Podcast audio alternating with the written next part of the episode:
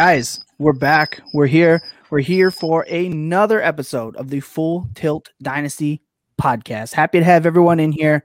It's nice to be back. Last week, if you miss it, we counted up from our number one spot um, all the way to the number five spot in the rookies for the upcoming 2021 draft. We have a couple of weeks until draft season. So this week, we are going to continue that trend of counting up our draft, our, our favorite players in the rookie draft. And we're not just going to sit here and tell you, you know, this player is good and that player is good. Not only do we have some numbers to back it up, we have a little bit as to how they're going to apply to fantasy, and we have a little bit of a, the the film for the people that like to uh, put some something to view in their in their mind while they're hearing these stats, so we can break it down.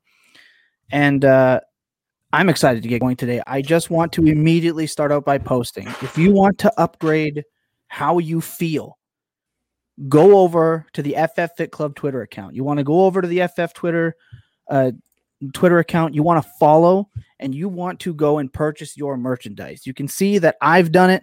Uh, we're repping, uh, shamelessly repping the shirt and the hat, good prices. And, and it's important because all their proceeds are donated to Right to Play USA. If you have any questions, you can uh, find John Helmkamp. He can take care of you and get you what you need and so before we uh, get started on number six on our list, I just wanted to tell you go and upgrade and check in with the FF Fit Club. Guys, how are you doing? I am your host with the most time on his hands as FF. Uh, and with me, as always, are my two best mates, my two boys, the two guys in the passenger seats here with me. It's Big Billy FF and it's Jacob Sanderson FF underscore RTDB. Gentlemen, back at it I was hoping we would have a little bit more to disagree on today, but it looks like we're kind. I only had to break one tie in the ranks, so uh, congratulations on that. Just and you I've, wait. Yeah. wait for I next week. Next week is where is where Billy and I actually get to disagree and but fight for, like we do in our leagues. but for this week, uh, we're going to kick it off with a player who maybe doesn't get the amount of credit uh, he deserves, even though, well, maybe even arguably gets too much credit considering a lot of people have Fields in the in the fantasy community have Fields over him, but it looks like the NFL disagrees. Um, a lot of people think that this player is going number two to the New York Football Jets, and I'm excited to see him play. Guys, it's the baby face. it, it's babyface. It's Mr. Wilson. It's this year's. What do we say uh, coming on here, Billy? He's the good guy to Herbert's uh, villain in their yeah. Disney Channel. Uh, if you made a Disney Channel football show, Zach Wilson is the good guy and Justin Herbert's the bad guy.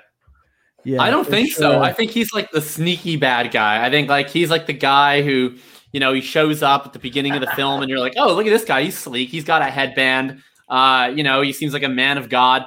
And then later you find out that like he's the one that's really up to something. I think maybe that's my cynicism coming through.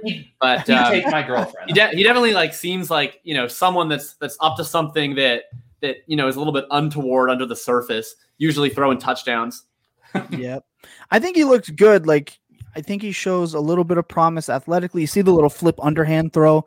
I think like that's obviously people see that and they want to go, well, it's it's like Patrick Mahomes. Just want to give a third and goal shout out, loving the hat. Hey, go get yourself one. Like I said, go check out uh, the FF Fit Club. Go get yourself one. Get those proceeds to All Play USA. Um, and again, coming in with these definitely suspicious. I like that. I like that. I love it. So, guys, what we have is a a player who has enough attempts, right? Why do you think Jacob he's going to succeed for your fantasy roster this year or fail? Yeah, so my like case for Wilson, I actually had Wilson uh, at the five slot, and we broke that tie uh, mostly on the basis uh, that Tom didn't want us to talk about four quarterbacks the same week. So that's a, a decent enough basis for me. Um, Sometimes I got to step in my like optimistic rank on Wilson isn't necessarily as much about Wilson as it just is about quarterbacks generally. Uh, there was a tweet, Lions in 2084, Andrew, if you end up watching the show, uh, I hope you appreciate the shout out. Um, he talked about, uh, there was a tweet I saw where only one player, uh, which is Baker, from I believe it was like the 2014 through 18 draft classes, is still starting on the team that drafted them. And I think a lot of people use that kind of narrative to not draft rookie quarterbacks because it seems like an unsafe investment. To me, I'm using that as a reason to draft rookie quarterbacks in this draft. Like you look at last year, and I know the quarterbacks did really well, but the wide receiver class was phenomenal last year, probably one of the best ever. Um, the running back class was phenomenal, one of the best ever. That's not going to happen very often. It's not going to happen uh, this year, I don't think at all at running back, wide no. receiver. But what we do have this year is a phenomenal quarterback class. We talked about Lawrence and Fields, who I think are complete locks. We talked about Lance, who has a ton of upside. We're going to talk about Wilson today. Like Zach Wilson, if I break down sort of analytically at least, to me it's bizarre that he's he's going to be drafted ahead of Fields, and you know some people are talking about him um, in relation to Lawrence his this, his year this year, if you just only watch his tape this year, if you only look at his numbers this year, are absolutely mm-hmm. phenomenal. So yep. 11, 11 yards per attempt, 93rd percentile quarterback rating. That's really, really top stuff. And he's just 21 years old as a junior. So he's coming in really as a very strong prospect. You look at a lot of these guys, you know, like that have failed in recent years, like a Josh Rosen, like a Drew Lock, Dwayne Haskins, whatever. He's a better prospect than these guys if you just look based up their college production. So whenever you hear these, oh, you know, no matter what, half the quarterbacks are going to bust taking the first round. That's not actually the case, in my opinion. I think we just yeah. have a really great crop of quarterbacks this year, and often we don't. Teams always need quarterbacks, and so sometimes not very good quarterback prospects get bumped up into the top five unnecessarily. So with Zach Wilson, my concern is it only happened this year. He was a very average quarterback. Well, way above average as a college quarterback, but he was a very average quarterback prospect based on his production in freshman and sophomore year. Now, that's a good thing and a bad thing. It's a great thing that he was starting in his freshman and sophomore year because a lot of quarterbacks don't even get that opportunity. They don't earn that opportunity. But he was doing it BY, at BYU, who doesn't play a whole lot of anybody. And he was pretty okay. You know, then he has a sort of one year wonder year. And that separates him from a guy like Fields or Lawrence, who pretty much dominated the second that they got the rock. Um, however, still younger than Mac Jones, still put up um, stats were on the level of that. And while he played against lesser competition, he also played with a lot less quality players. Right, his best wide receiver That's was Dax Milne, who is maybe like a sixth round pick, and yeah, I couldn't name anyone else on the BYU, BYU team. You so, would. I uh, I just I think Zach Wilson is a really strong quarterback prospect. Definitely not elite. I, I wouldn't be shocked if he busted. I would definitely feel more confident in Lawrence and in Fields. But given how few chances we get to get a potentially elite quarterback and a guy who I think at least projects to be a pretty high end quarterback too for a, a number of years in this league, to get him probably in the middle of round one in super flex leagues. We have him at six here, and that's probably where you're going to see him go between five and seven. I think it's a really unique opportunity where normally, if you get a prospect like Wilson, you have to take that guy at 101 or 102 in weekend yep. quarterback classes. Yeah. So, just from a value perspective, I think I'm going to end up probably drafting a lot of Wilson this year, even though he's not my favorite quarterback prospect in the class. I'll, uh, I'll turn it over to Billy with that. No, exactly. I think Zach Wilson as a whole is a great uh, sample in between mine and Jacob's different philosophies in playing fantasy football, uh, especially when you look at some of the uh, the higher players in this class. I think as a talent, Zach Wilson is he's he's a black box. I mean, we don't know exactly what we know. And I said a similar thing about Trey Lance last week uh, the only reason I have Trey Lance higher is because Trey, Trey Lance has a bit more mobility upside. Mm-hmm. But when we're looking at Zach Wilson, every a lot of it comes down to, well, he looks like a pro style quarterback. He looks like someone who can succeed at a pro level, but he's playing behind a really good offensive line for what he, he for the competition he would face in college. He's doing it with a NFL talent wide receiver, which is something that isn't very common in some of the other places he's playing football. You're really stretching the definition of NFL talent with Dax Milne. I, I I think he could be I think he could sneak into if a team likes him, I think he could sneak into a fourth round. I don't think he will. Oh, but I agree with you. He's an NFL talent gunner on special teams. Yeah. Okay. Fine. uh, either way, You just but snuck that in. It was just like Billy was with you for a second, and then you just ripped it away. I'm sorry. I'm just here to interrupt Billy and enjoy a Newcastle. No, it's fine. It's fine. But either way, um, he is playing with a group of players who probably is you can attribute a little bit of his ex- success to. But I don't think that can should take away. I mean, he's a player who we can see him making every throw on the field. We can see him very quickly processing and See, I like that throw right there. I like that Yep. throw right there.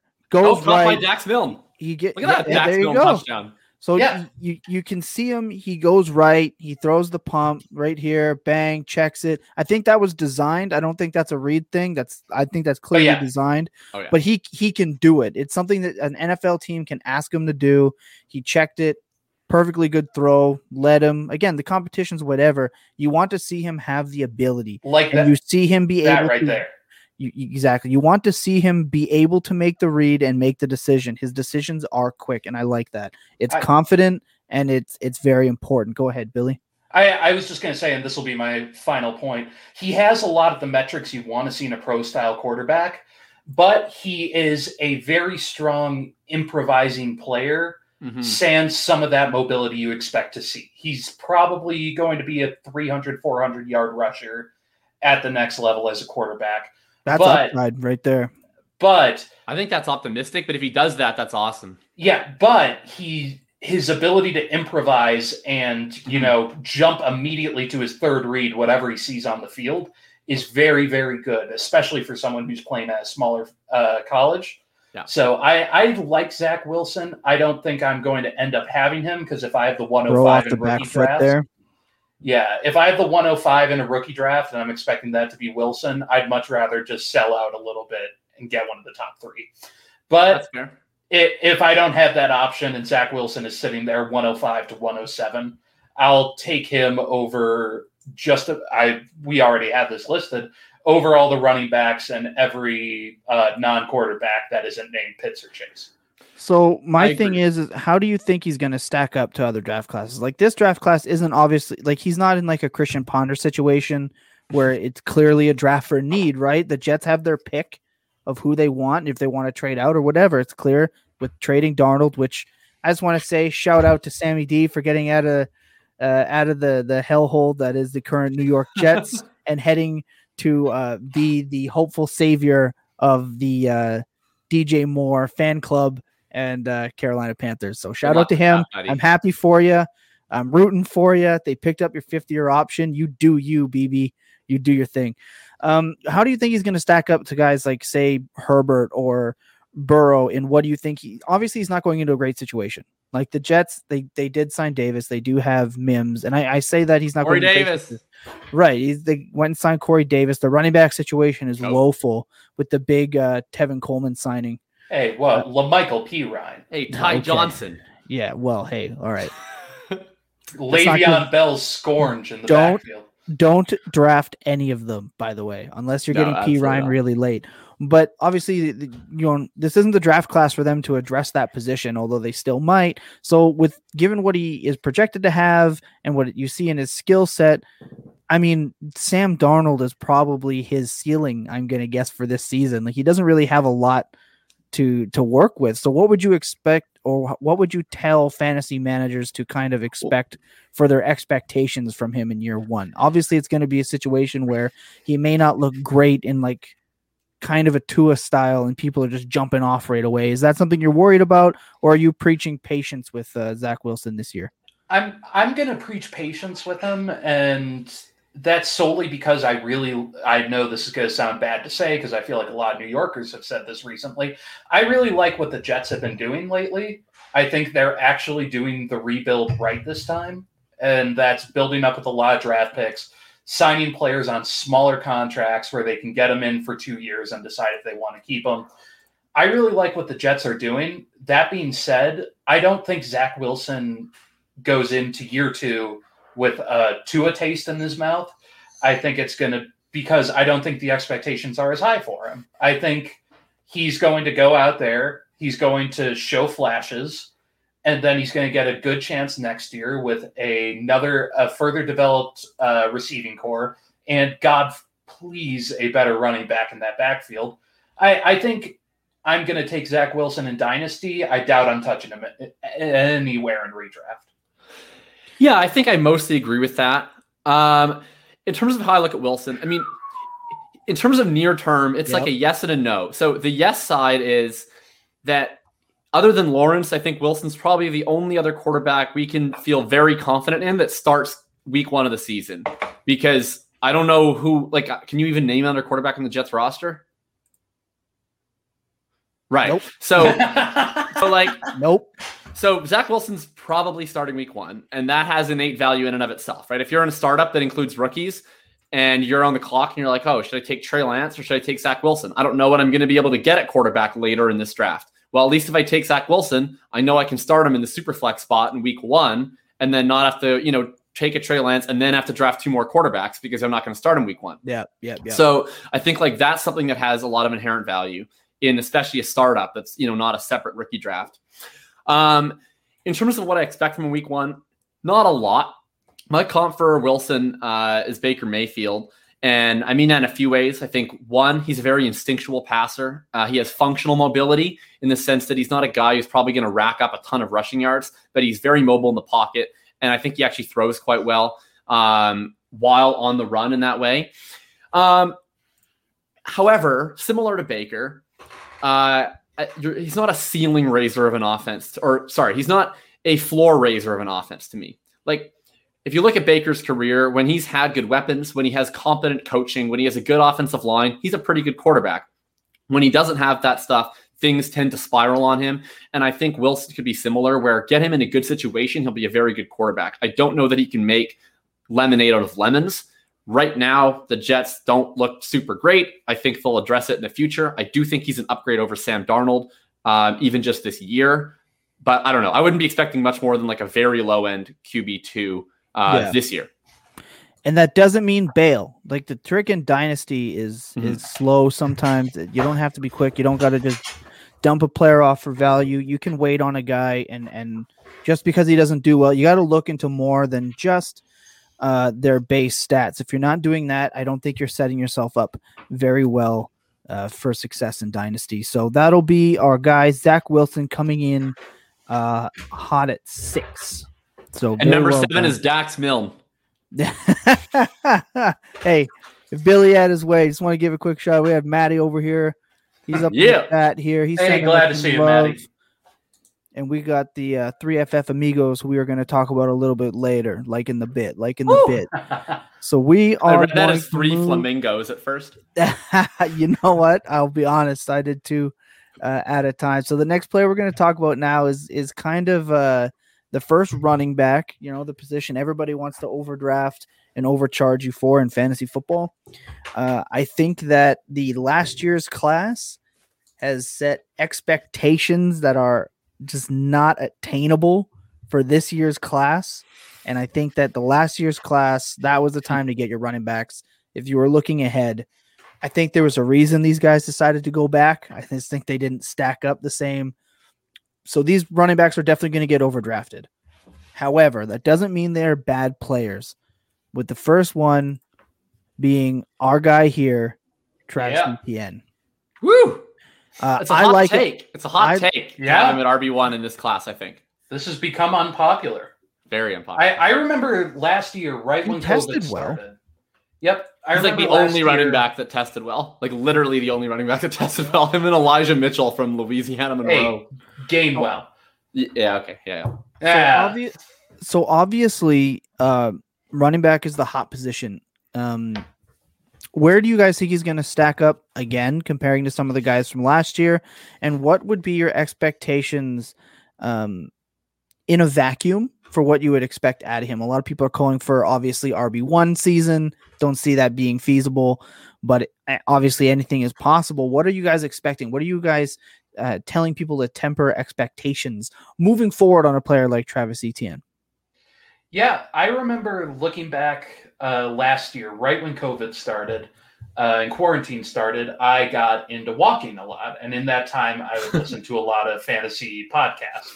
And I remember two for one drafts, one of my favorite uh, draft podcasts really liking Travis Etienne and basically saying they were surprised he went back, and that if he had come out last year, uh, he probably would be around like the DeAndre Swift range in terms of fantasy draft. Um, looking into this year, I'm kind of surprised he's falling down. Like a lot of people are saying they have him as low as RB3. I'm sure there's some dude on Twitter right now who's banging the drum for him to be RB4 or 5 or something.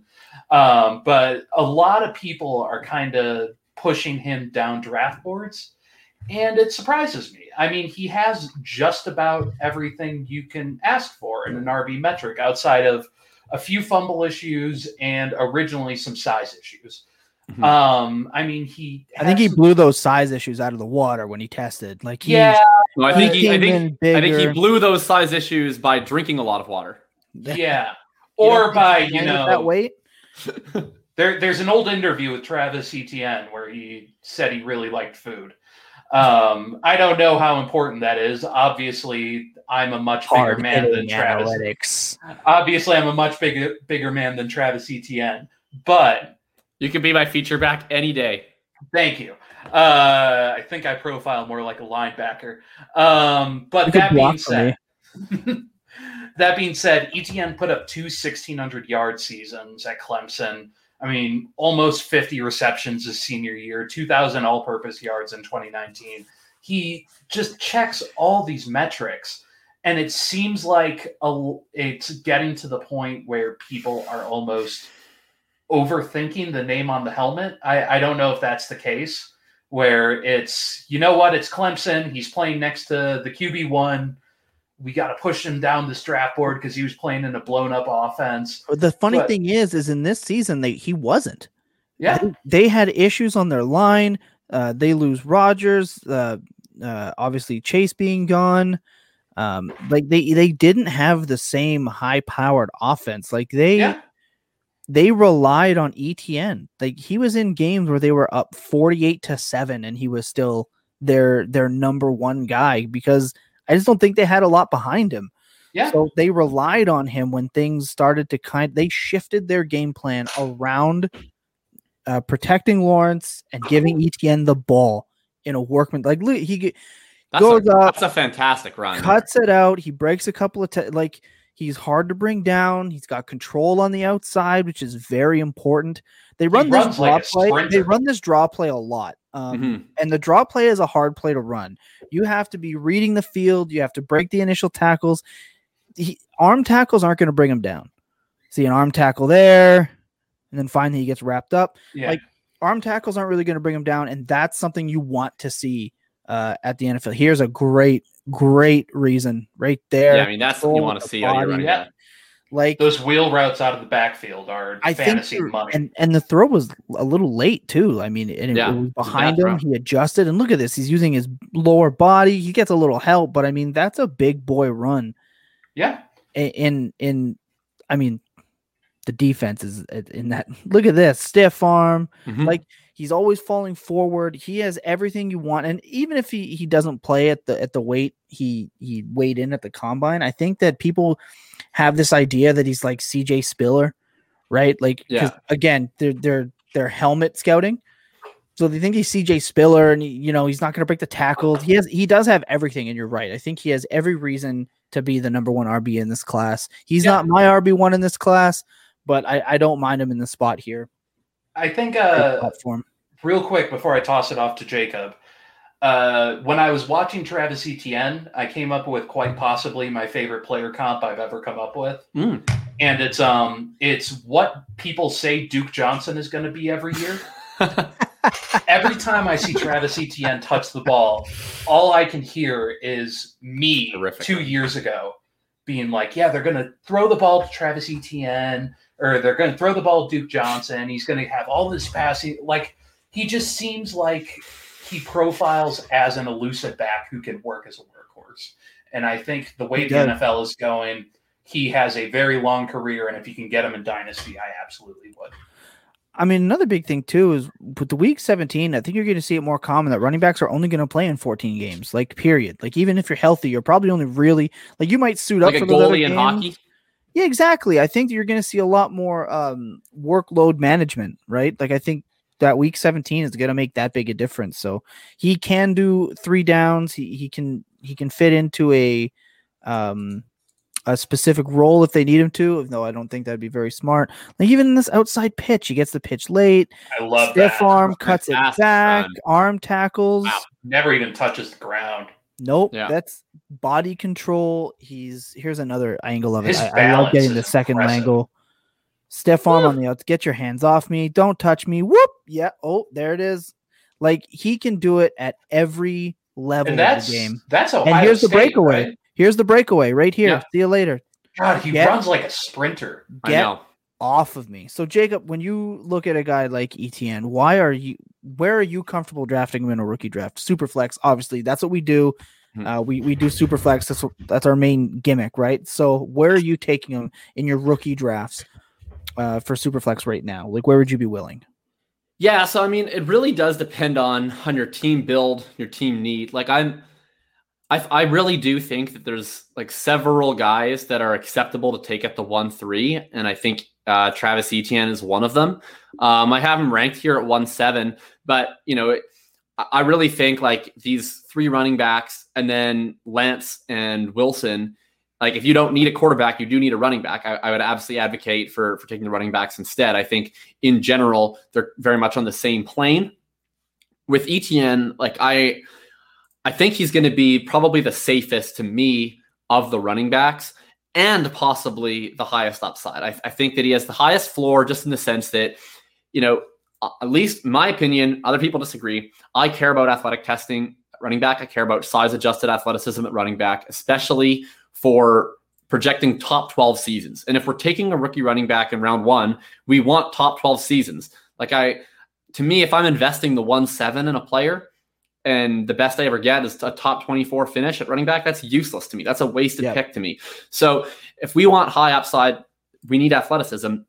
Travis Etienne provides that. Um, my arbitrary cutoffs for RB1 is hilariously 80th percentile speed score and 65th percentile burst. And ETN comes in at 79th and 64th. Oh, that's So- funny. That's fine. I'll give him a pass. um, he's basically right on the margins. But you know what? Uh, Drew Osachuk, who was on my show a little while ago, he uh, he says, "What do they call the person who has the the least uh, the lowest grades of anyone who passes med school?" And they call that person doctor. Uh, and that's kind of what what Travis Etienne is. I So like that. he's I a like guy that. who is is very athletic. Pass catching is phenomenal. Uh, you know, not as much early in his career, but towards his junior year, senior year, really made that a key component of his game. And for a guy who has uh, solid burst, solid size adjusted speed, really elite speed on tape. Although, to me, you can't give him credit for the extra weight and then give him credit for his tape speed because he wasn't playing at that weight when he looked that fast. So I think you, have to sort of give him credit for one or the other. Um, and has the pass catching profile that we love.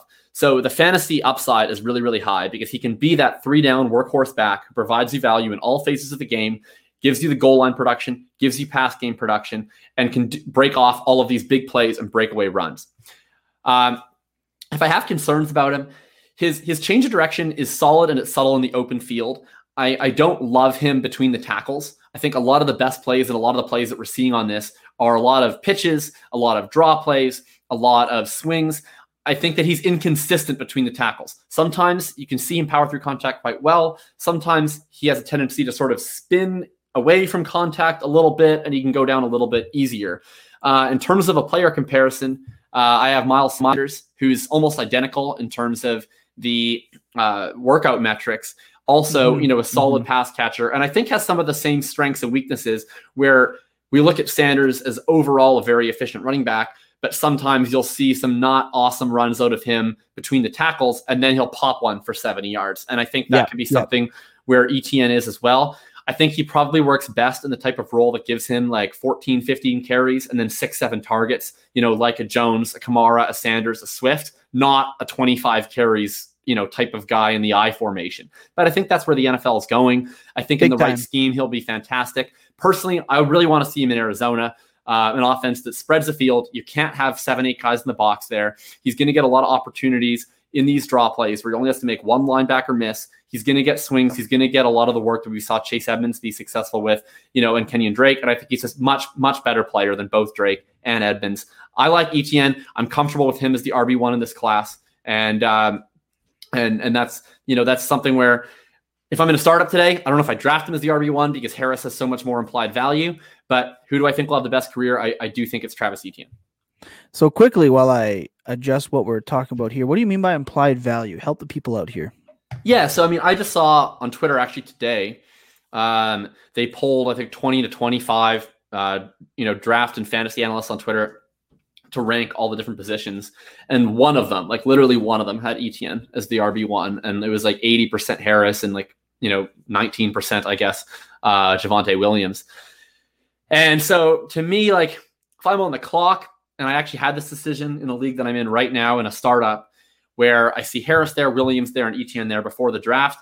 I have a hard time pressing the Etienne button right now just because okay. I think Harris has so much more market value overall that, you know, if I just take Harris, to me, it's like easier to add a little bit to Harris and then go up and get a running back like Akers or Gibson or Swift, who I really, really, really want, you know, yeah. or maybe I even be able to trade Harris for Etienne plus something because most people at least have Harris higher. Um, okay. That's, that's like me personally. I'm always trying to sort of min max the market in that way. But if I was in a league with no trades where I'm just taking a guy and that's my guy, I'm, I'm taking Etienne over Williams and over Harris personally. Fair enough. And and the next running back that we're going to talk about is who I actually have is my RB one uh, in this class. I like him a lot. I think he fits every box. Uh, obviously, his speed score could be a little bit better, but uh, for me, the RB one, but the consensus for the full tilt, Javonte Williams is the RB two in this class. I like him. I think he fits the size profile. He can catch. He blocks. Not that that matters, but it kind of does. It matters to matters to rhetoric. you, Tom. it matters to coach rhetoric, and and that's something that, believe it or not, the reason why you keep seeing, uh, quote unquote, uh, poopy running backs on the field instead of your superstars. Exactly. Is is because they can do all of the things coaches want you to do on third down, like block and check release and all that fun stuff. But if you watching what we're seeing with Williams on screen here, he does all of it. I think he has the best contact balance in the class. Jacob, I'm going to start with you. What is it about Williams that gets you hype and what kind of sets you away from him? Yeah, so Javonte Williams pre pro days was my RB one in the class, and Etienne passed him up uh, because you know whether this makes me a donkey or not, I value size adjusted athleticism. Um, We're gonna hammer that point home today for sure. Well, it's just a lot of people. A lot of people just straight up don't believe athleticism matters, and to me, it's yeah, like if, that's I, silly. and it's not even as much about that. Like I, I want to be transparent about my process and why I rank people the way that they do. So if, if you believe that size adjusted athleticism shouldn't be a major part of your process, then I think you should draft Javonte Williams as the first running back off the board, right? I want to make it clear that that's why I prefer Etienne, so that if you don't see things the way I see things, then you won't, you know, come to the same conclusions that I do. Um, in terms of Javonte, best thing is he's actually a 21 year old early declare, unlike yep. Harris and Etienne. That yep, matters. Like that. Less, Big time less at running back than wide receiver, but it absolutely matters um, in terms of first of all just the projection of of you know their growth for their talent. And it also matters of course because running backs don't have a very long shelf life. So this gives us yeah. you know one extra year before that age apex comes in. Um, in terms of his best attributes got a ton of burst. He can get up field in a hurry. Uh, also pretty solid in the pass game. Both his and carter's pass game numbers from a target share perspective don't wow you. But I, I just from like watching the tape and from understanding that offense if they didn't have an offense with two NFL wide receivers in it and two running backs that are probably, you know, arguably top five, top six in this class, both of their target shares, I think, would be higher. I don't think that like an 8% target share reflects Williams's abilities in the pass game. I think it could be much better. Um, and I think he could grow into that level in the NFL, a la a Melvin Gordon or a Chris Carson. The concerns with Williams is just a lack of top end speed. Uh, he tested pretty poorly coming in at an official 458, although I've seen a frame by frame 453. Or if you adjust the official, it's 463. So yeah, quite a range. and that's 2021, right? 40 times. Yeah, weird this year. So yeah. whatever. It ranges from like pretty decent to actually bad. Comes in at 212, which is at the low end of feature back size. Uh, but I think he plays bigger than that. He plays stronger than that. I mean, you look at him running downhill. To me, I think the the ceiling for a Javonte Williams would be like a Melvin Gordon, where he's a guy that you know maybe doesn't have a ton of breakaway runs, but he's able to rip off chunk gains. He's a great goal line running back, and he develops his pass catching as he gets into the NFL and gets that opportunity. And then you can see, you know, an RB one out of Javonte Williams. The floor to me you know, looking at guys with his similar profile and probably draft capital, like the floor would be if he turns into, you know, a Carlos Hyde type or a Kerryon Johnson type, where the pass game doesn't really come together. The top end speed limits him, and he sort of becomes more RB2 than RB1. Comp wise, I have him sort of in the middle. Chris Carson is where I go. Uh, I think he's going to be a running back that runs hard. Coaches are going to love him. He's going to be a strong presence in all factors maybe not the super super elite upside, but he's definitely a guy who could be a you know a stud on your fantasy team for for multiple years running if he's able to stay healthy. I think the scary thing for me is is I see a little bit of David Montgomery in him, just a little bit. Mm.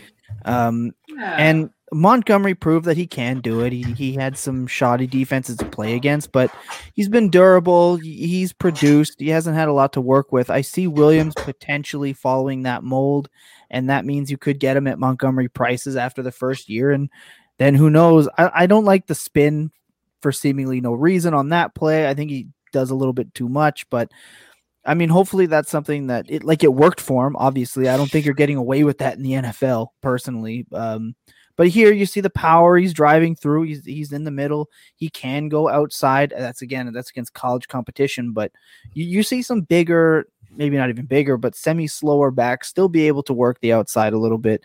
Uh, Billy, when you watch Williams play and you watch him press the outside like he does right here, powers his own guy, over guy, his own guy way, beasts through. Why do you like Williams? Uh, I like Williams, and I know I'm the the one who's out on Williams here. I have him as my RB three in this draft, but the three guys I have at the top for RBs are like it's razor thin. I mean, Williams, Harris, Etienne. It's to the point where I may take one over the other one just because I took one of them previously in a different draft, and I just want different exposure. yeah, I feel like, like Williams is a very interesting player. I think he has a lot, a very large chance to produce at a higher level. I think there's a chance he could have a Mark Ingram esque career. Um, but also, like uh, Jacob said, his top end speed isn't that nothing to gawk at.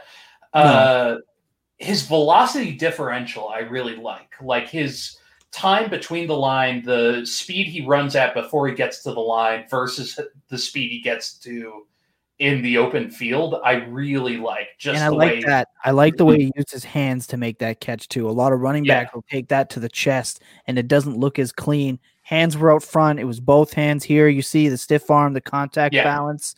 He's low to the ground while he's running. Sorry to cut you off. I just wanted to point that out. Mm-hmm. This is another nice one. I like this one here. Makes the cut back inside. Chooses to go north south. I like seeing that. Billy Kerryon. Yeah, uh, I love that his Kerryon Johnson stop moving. Hopefully not Kerryon, But I Hopefully love that not. I love that his legs never stop moving. You can see it when he's wrapped out, wrapped up, and they're pulling him down to the ground. He's still pushing for a little bit more yardage. Um, a lot of his plays, a lot of what he does looks natural. It doesn't look learned. Like it looks like he's just picking up something and going going along with it. Like it seems that's like an underrated part of playing running back too. A yeah. lot of it is natural ability. Like when you play running back, usually it's because you're the best athlete, you know, or you get picked to play quarterback because you're the best athlete and can throw far. But otherwise, you naturally, very rarely do you teach someone how to play running back. It yeah, is a natural sure. feel. So you're exactly. very right. I like I like that for sure, Billy. Yeah, and he he's not the fastest, but I really don't think that matters because he just runs through guys. Mm-hmm. Like the yard, sure. the yardage that a player like Travis Travis Etienne will pick up, or whoever you want to pick, Javian Hawkins will pick up. You would pick uh, Javian Hawkins. I, I like Javian Hawkins. Uh, the yardage, the extra two yards that Javian Hawkins may pick up, uh, Williams is just going to pick up by running through the other team. So, all in Mhm. all, I think he's a really good player. I think he has the potential to have a long career. I also think he has the potential to kind of get hurt a little bit. Um, I love Jacobs' uh, dream landing spot at Pittsburgh. I have Arizona. I think he's a good scheme match in Arizona with a little bit of pat, a little bit of pass catching, but also the ability to kind of be a grinder. All in all, I like Javonte Williams. Like I said, the top three in this class are pretty close.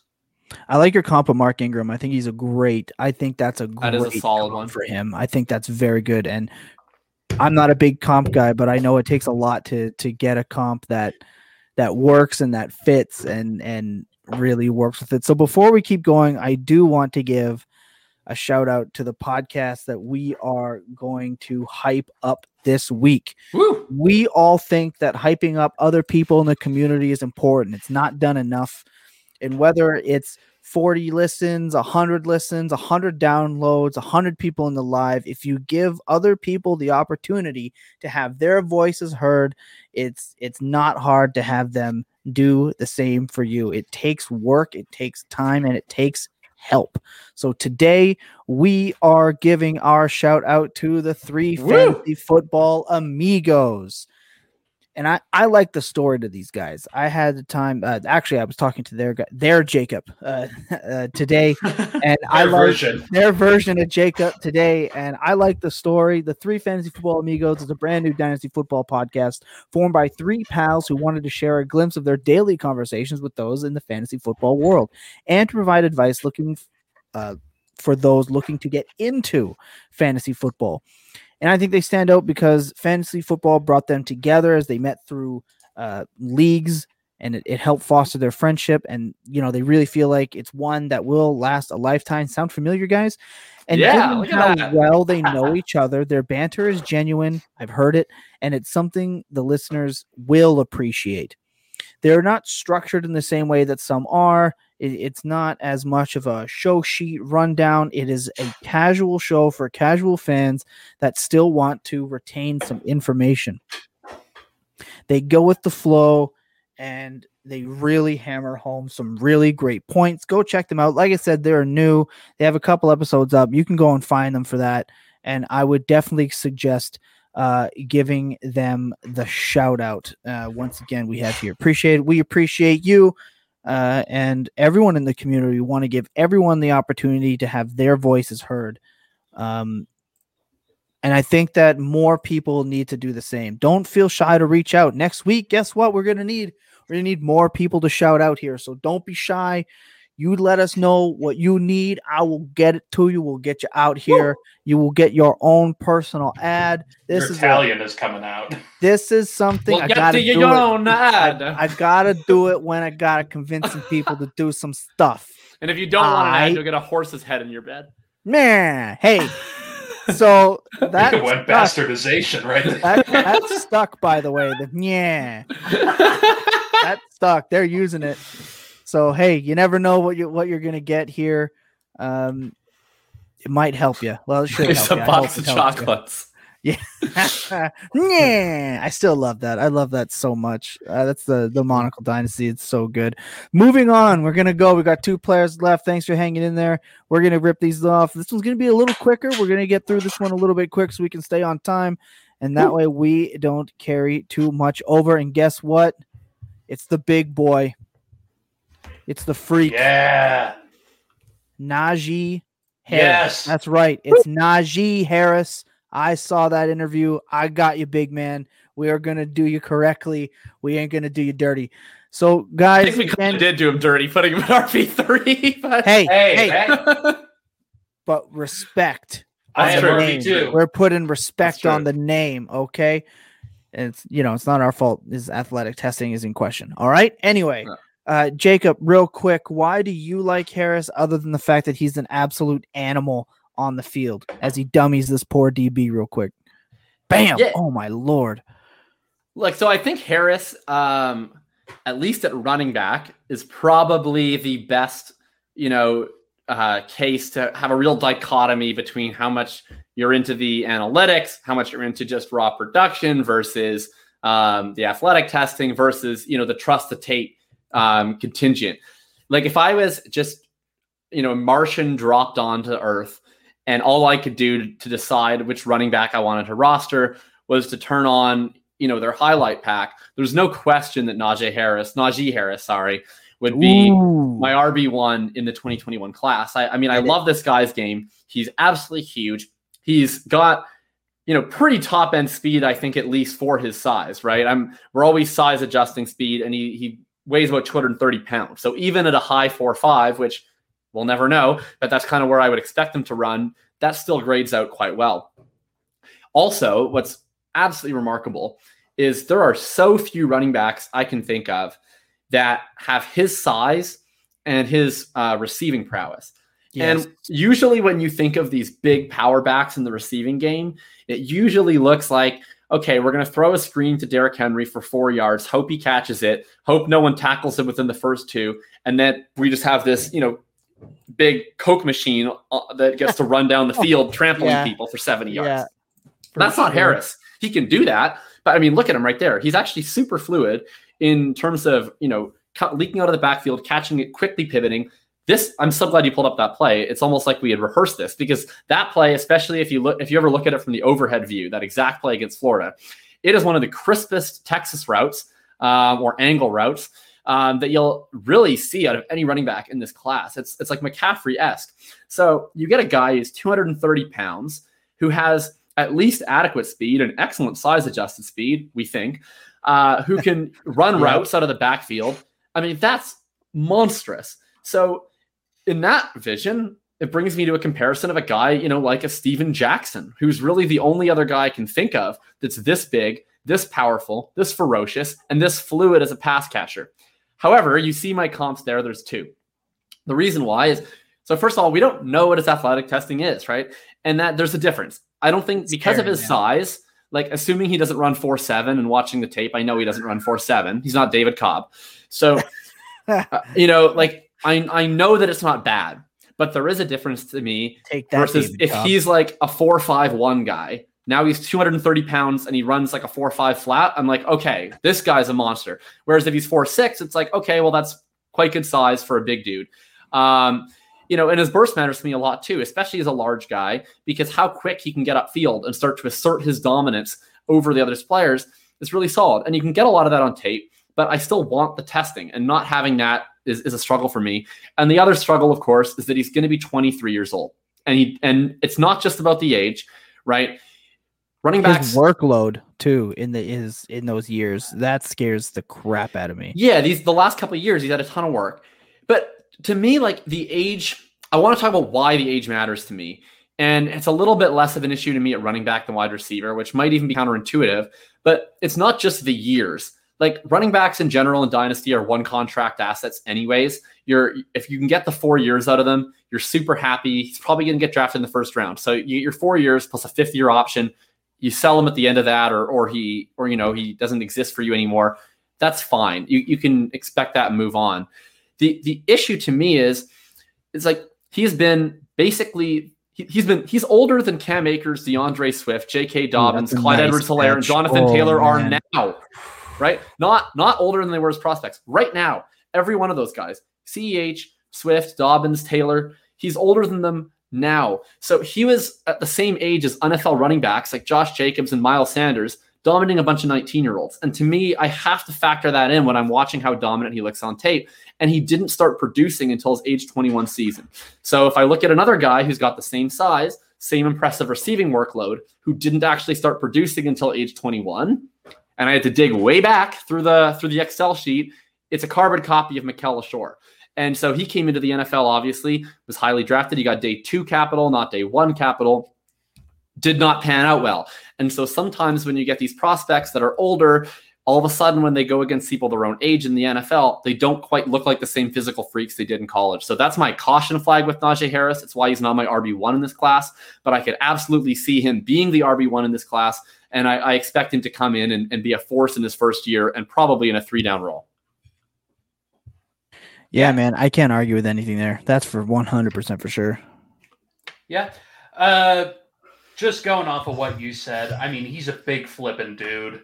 Like This is a ridiculous run. Yeah. Oh, Go this Vols. is the, Go the Vols. Tennessee. Go Yeah, Vols! baby.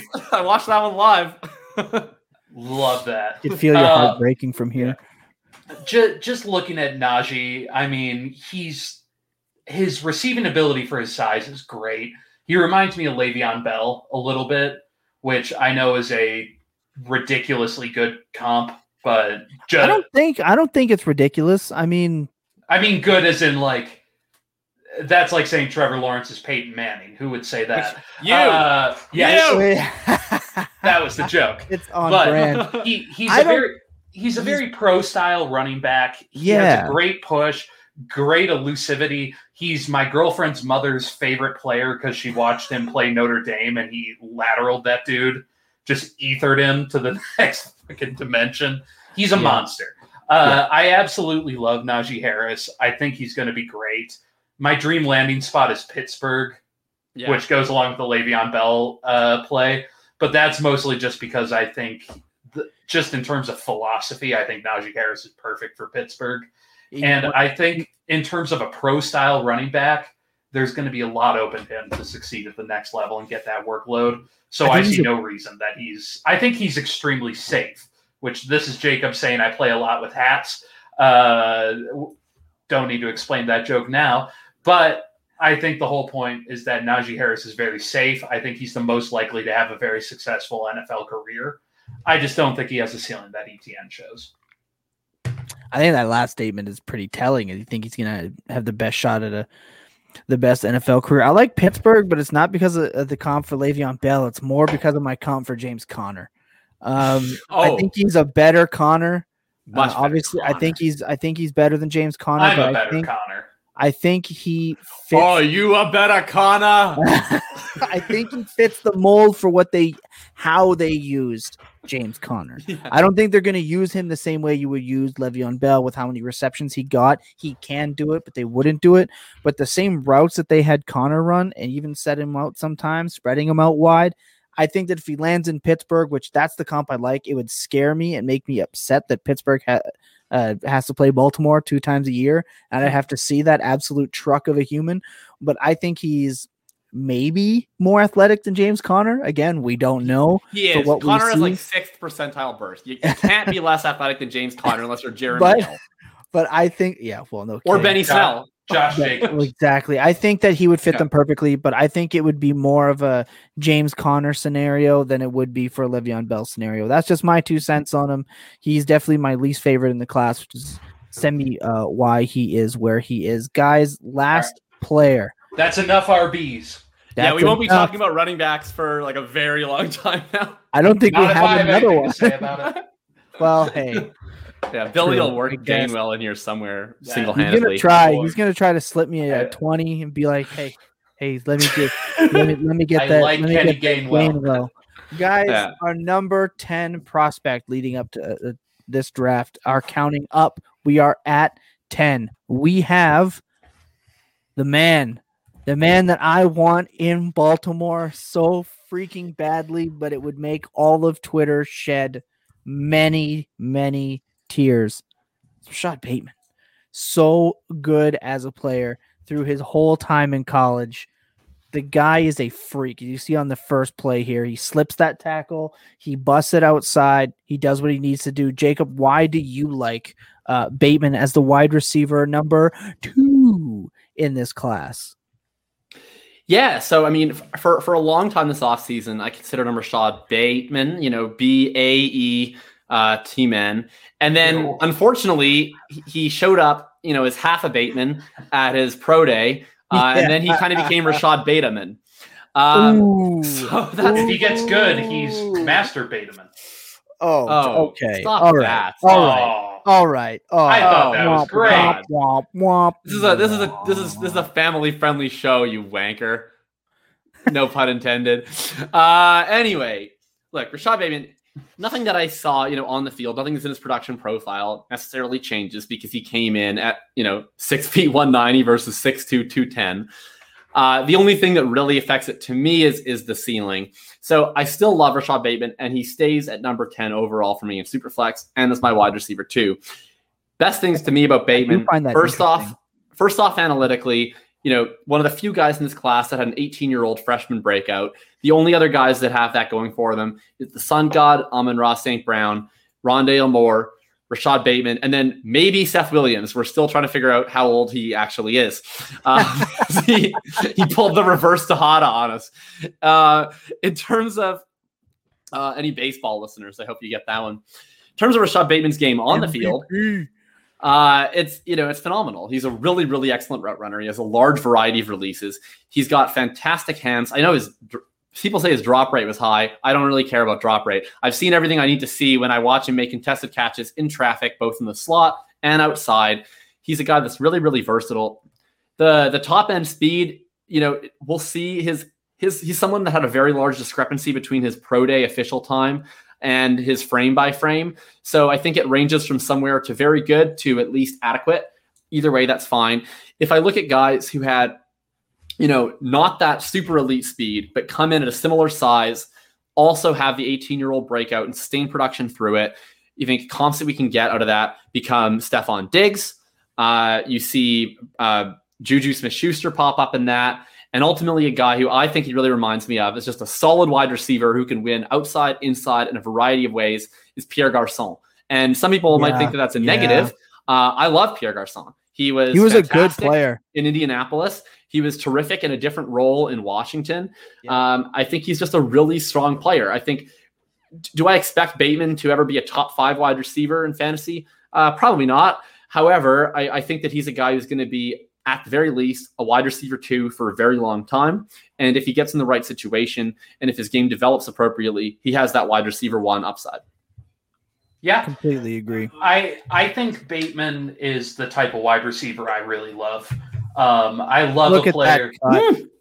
I, I love a player like speed, Bateman though. that I can pair with a kind of a lower lower floor player who can absolutely have some burst games. Um, yeah. I really like like just taping two people together for my wide receiving corps.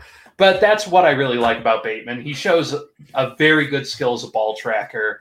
His contested catch plays are amazing. He has great body control. He's very elusive in the open field. He can run a full route tree, which is amazing.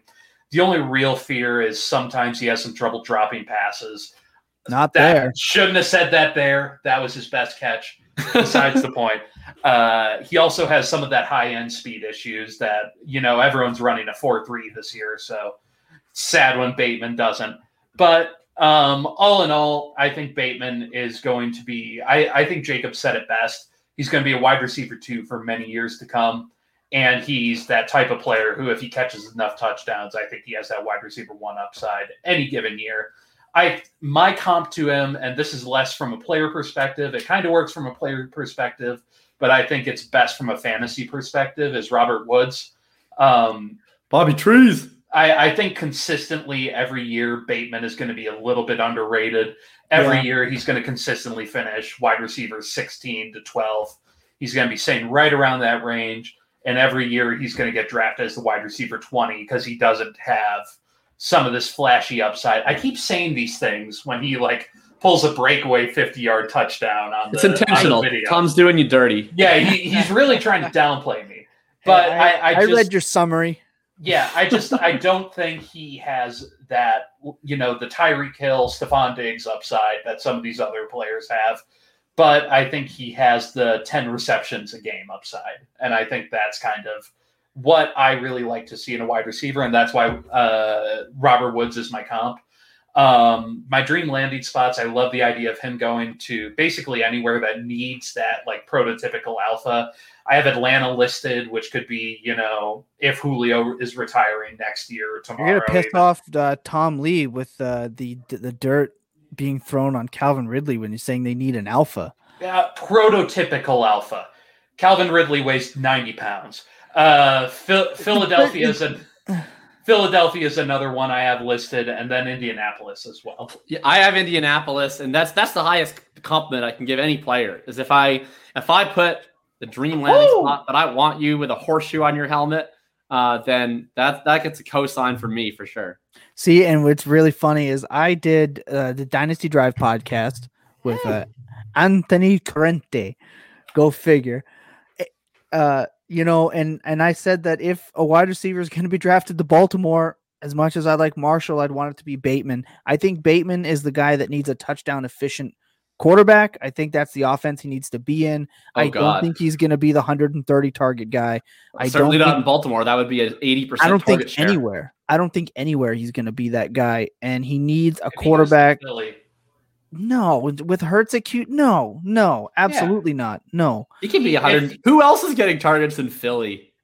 I I trust I- the I still believe in Philadelphia Jalen passing Reagor, but- offense more or less than I do in Baltimore. Man, I want a quarterback. yeah, Like, but you're goes- you're biased. No, no, no, no, no. I'm absolutely 100 percent not biased. I Tom, there was Ravens behind us last. I completely well, that's because you guys didn't do what you were told and send me the pictures that I I asked you to, so I adjusted. Thank you very much. I think we lost doing it. by the way. doing it dirty there, maybe. But the reason I want why I like Bateman there is he's a guy that will easily catch 10 touchdowns, 12 touchdowns in that offense. You know, again, Hollywood Brown had a stretch where he was very, very, very good. I think Bateman's a better player than him. He would immediately take over the alpha role. And uh hey, Oh wow, we have we two. did lose you. Oh, Oh. we had two there for a minute. I was just trying to Yeah, I was I'm just trying to- screaming at you, but you're Ravens bias, and then you ejected me unceremoniously. look.